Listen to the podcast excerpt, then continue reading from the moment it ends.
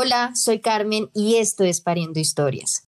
En este nuevo episodio nos acompaña Giovanna, una paridora de historias desde la improvisación, de esas historias que se crean en el instante sin planearlas y donde no hay oportunidad de escribir, borrar y volver a escribir.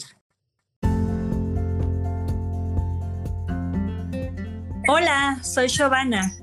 Les cuento que soy mexicana, soy la menor de tres hermanas, me encanta el rock, pero bailo tap. Me gusta mucho viajar, aunque le temo a las turbulencias. Tengo un perro que se llama Falcor en honor a la película Historia sin fin. Y profesionalmente soy consultora en tecnología y emprendedora. Y lo más importante, una paridora apasionada de historias improvisadas. Y estoy aquí para retar a Carmen a parir la primera historia improvisada de este podcast. ¿Te atreves, Carmen? ¡Wow! Eso es con reto y todo. Claro, yo me le mido, me atrevo, ¿qué hay que hacer? Pero bueno, antes de que me digas qué hay que hacer, ¿qué tal si me explicas qué es esto de la improvisación? La improvisación, o como nos gusta decirle, impro, es crear historias improvisadas desde cero, de la nada, sin tener un guion escrito, pero usando muchísimo tu atención, tu escucha y la aceptación del error. Te cuento que la impro nació desde, desde el año 1500 eh, con la comedia del arte en Italia, donde empezaron eh, movimientos de espectáculos improvisados eh, en la calle. Y de ahí con el paso de los años se empezó a profesionalizar mucho más como una técnica que utilizan los actores para tener mucho más fluidez y seguridad en, el momento que están en escena. Entonces, pues bueno, vamos a hacerlo te voy a explicar una dinámica para que hagamos ahorita una historia y a ver cómo te va.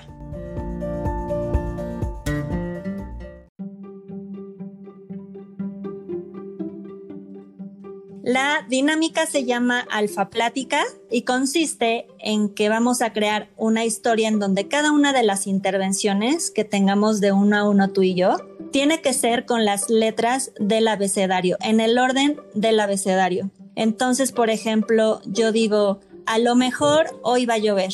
Y tú contestas, bueno, pero traje mi paraguas. Y así, ¿no? Ok. Sucesivamente. O sea que vas a probar también si me sé el abecedario. También es uno de los, de los eh, conocimientos necesarios que debes tener para esta actividad. Listo, está perfecto, me atrevo. Pero además de, de, crear esta historia siguiendo el abecedario, ¿debo tener algo más en cuenta? Pues mira, podemos utilizar eh, una asignación de género. Ok. Para que eh, nos basemos en esto para hacer la historia. ¿Qué te parece el género de telenovela? Bueno, ¿y qué? ¿Y hacemos telenovela mexicana o colombiana? Pues un mix, un mix. Listo, le hacemos un mix. La ponemos más creativa entonces. Dale, me le mido. Alfa Plática con género de telenovela. Perfecto. Entonces voy a empezar yo.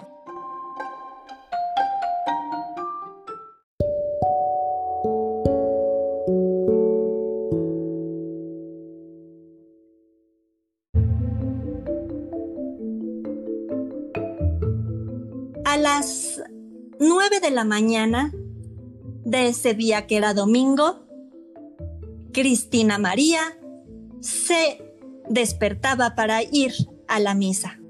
Le encantaba ir a misa con el padre Fabián. Buscaba y buscaba en la misa que nadie la estuviera viendo, sencillamente porque sentía que se notaba mucho su admiración al padre Fabián. Campanas, tin, tin, tin, campanas empezaron a sonar para iniciar la misa de ese día. Decía el padre Fabián, bienvenidos una vez más a mi misa. Y Cristina sencillamente lo veía y lo veía, ni atención le prestaba a la misa. En ese momento, un hombre llegó corriendo a la misa. Era ese hombre del que todos hablaban. Luis, Luis Gustavo, un hombre nuevo en el pueblo. Fuerte, se veía fuerte. Cristina lo volteó a mirar y quedó encantada, sencillamente encantada. Ganas no le faltaban de sentarse a su lado, Así que caminó discretamente entre la gente para llegar a, sentarse junto de él. Hizo de todo, y menos discreción. Hasta el padre se dio cuenta que ya los ojos de Cristina no lo miraban, sino que miraban a aquel hombre, miraban a Luis.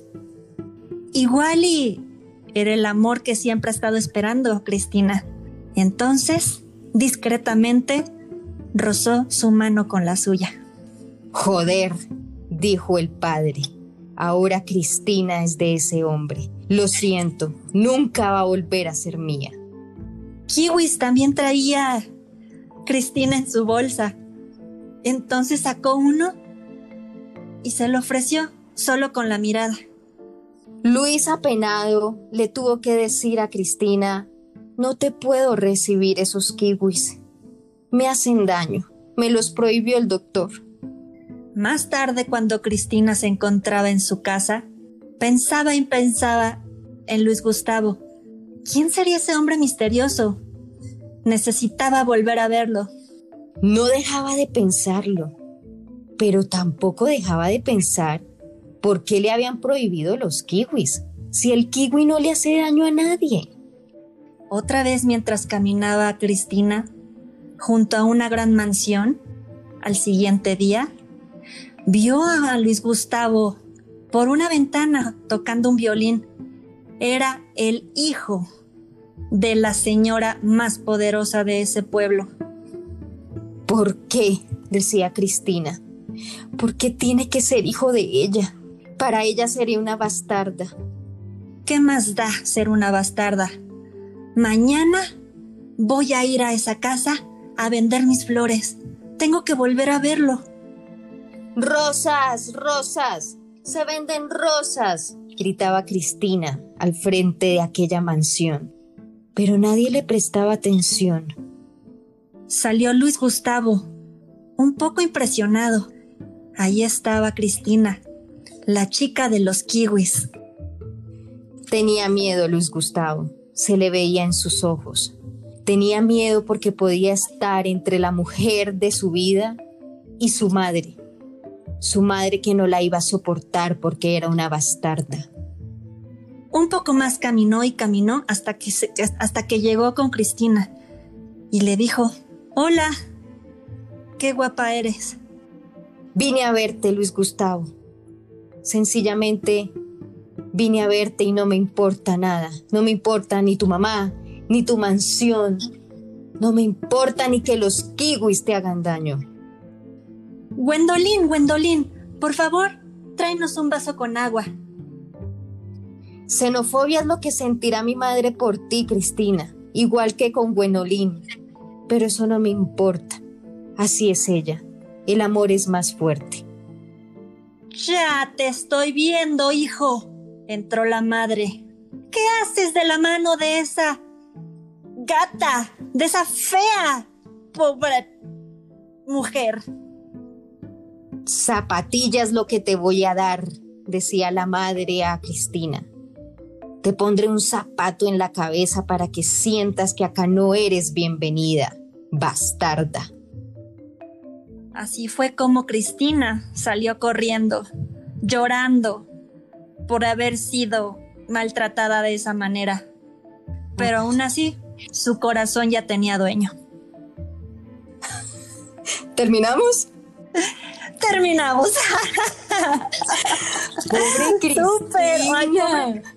Pobre Cristina, oye, yo no quisiera estar en sus zapatos, la verdad. No, ni en los zapatos de la señora, pues que se le iba a poner encima a la pobre Cristina. y esto también le podemos poner nombre improvisado. ¿Cómo le llamamos a esta historia? Yo le llamaría Cristina la chica de los kiwis.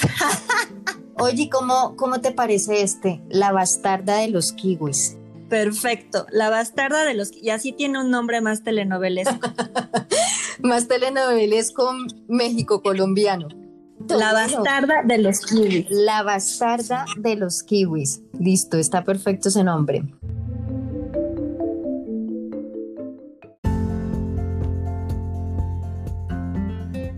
Wow, show. Gracias a ti acabamos de parir la primera historia improvisada de este podcast.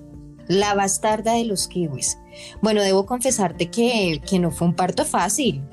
Yo, yo, definitivamente eh, al, principio no, no sabía ni qué agregar a la historia, pero nada, siento que después fluyó, ¿cierto?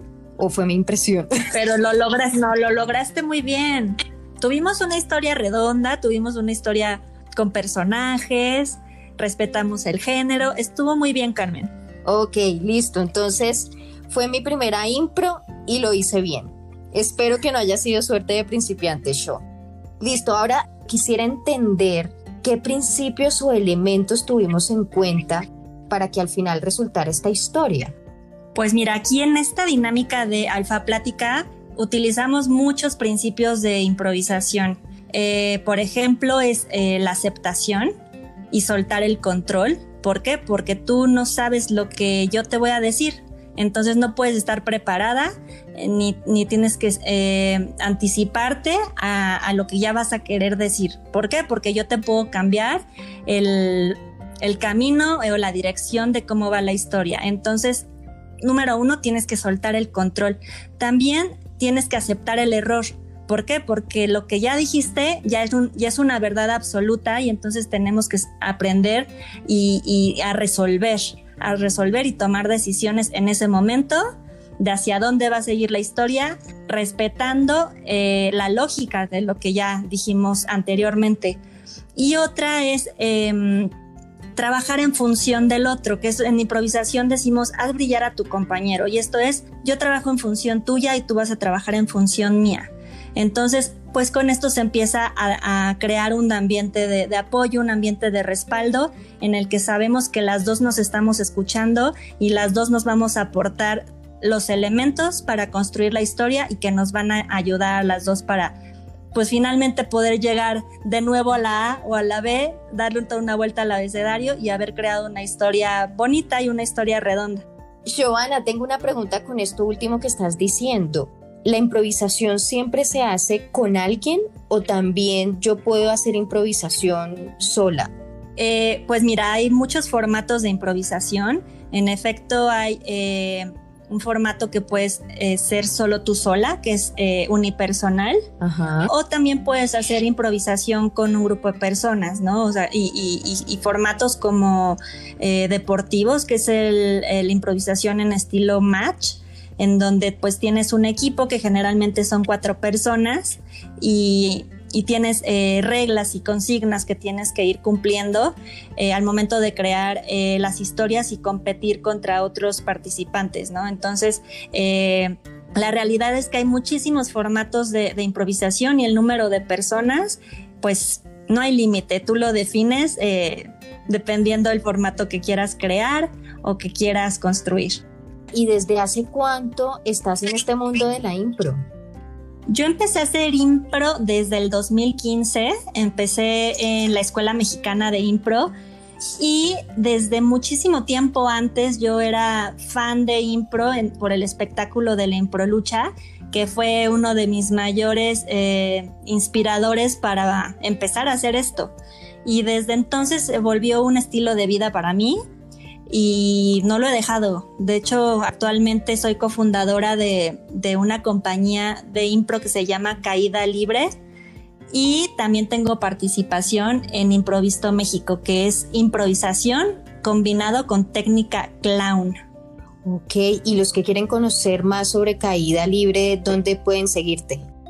Ah, en Facebook estamos como Caída Libre Impro y en Instagram como Impro Caída Libre.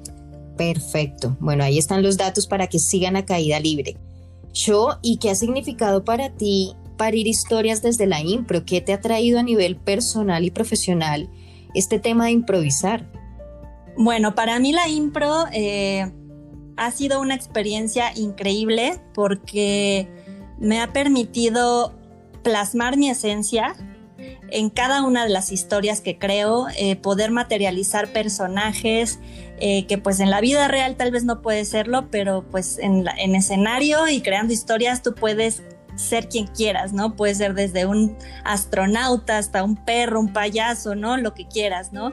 Y entonces esto pues... Eh, pues finalmente la impro nace de las vivencias y experiencias que tenemos como persona. Entonces el que tú le puedas inyectar esto a las historias es increíble. Y pues a mí siempre me ha gustado decir que, que para mí la impro es una madriguera feliz donde mis locuras me hacen encajar.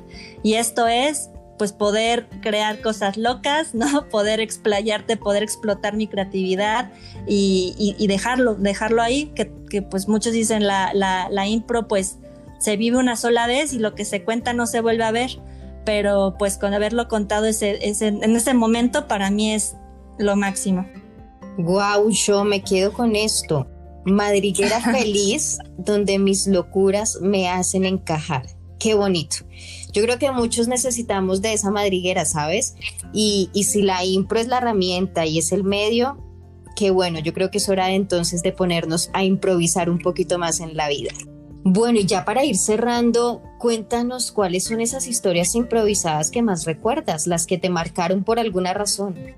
Se me vienen a la mente dos historias. Una de ellas es en mis inicios de la improvisación yo estaba en un torneo y estaba haciendo una historia de género acción.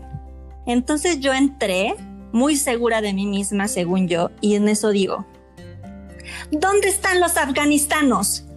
Y en eso capto que dije afganistanos, dije, no, se dice afganos. Y entonces me quedé como juzgándome horrible, dije, no, ¿por qué me equivoqué? Dije una tontería y eso pues me quitó completamente el foco y, me paralicé, me bloqueé y sudé y sufrí. Y entonces, eh, al final, el maestro me dijo, oye, vi que te super bloqueaste. Y le dije, pues es que me equivoqué. Dice, es que justamente en ese tipo de errores es donde tienes que encontrar el juego de la improvisación. ¿Qué es? Ah, bueno, pues en, este, en esta escena dijiste afganistanos, entonces en la siguiente escena dices afganitos y entonces en la siguiente dices afganicienses y entonces de ahí tú encuentras el juego de, de, la historia y el toque que le va a dar a tu personaje. Entonces por eso recuerdo mucho esa historia por lo que me hizo aprender. Y otra historia que recuerdo es también en otro torneo de improvisación en donde nos tocaba hacer una improvisación libre y nosotros escogimos hacer eh, una impro en género verso y además en estilo medieval. Entonces eh, la historia se trataba de un rey que se había muerto y teníamos que encontrar un nuevo rey para el pueblo. Entonces me gustó muchísimo porque la técnica de, verso nos salió súper limpia, la historia fue muy, eh, muy limpia, también muy redonda y además todos los personajes que también fueron apareciendo tenían su razón de ser y cada quien aportó lo que tenía que, aportar y pues al final ganamos el punto de, ese partido y lo ganamos. Entonces recuerdo con mucho, mucho cariño esa historia. Qué bonito y qué bonitas experiencias. ¿Algún personaje que de pronto recuerdes?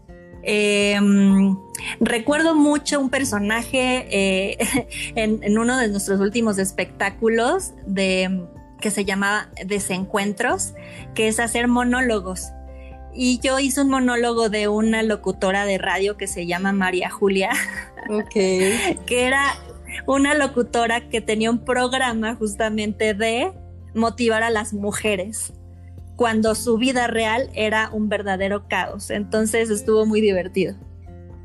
Bueno, y como Giovanna parió en su momento a los afganistanos y a la locutora Hoy en Pariendo Historias parimos nuestra primera historia improvisada.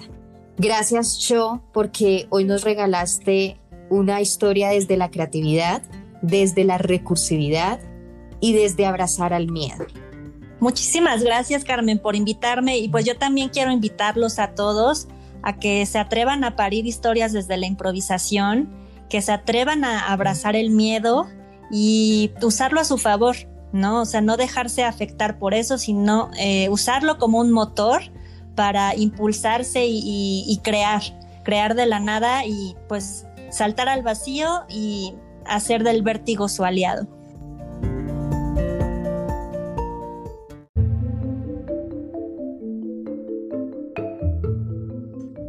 La bastarda de los kiwis fue la historia que parimos hoy. ¿Cuál es la tuya?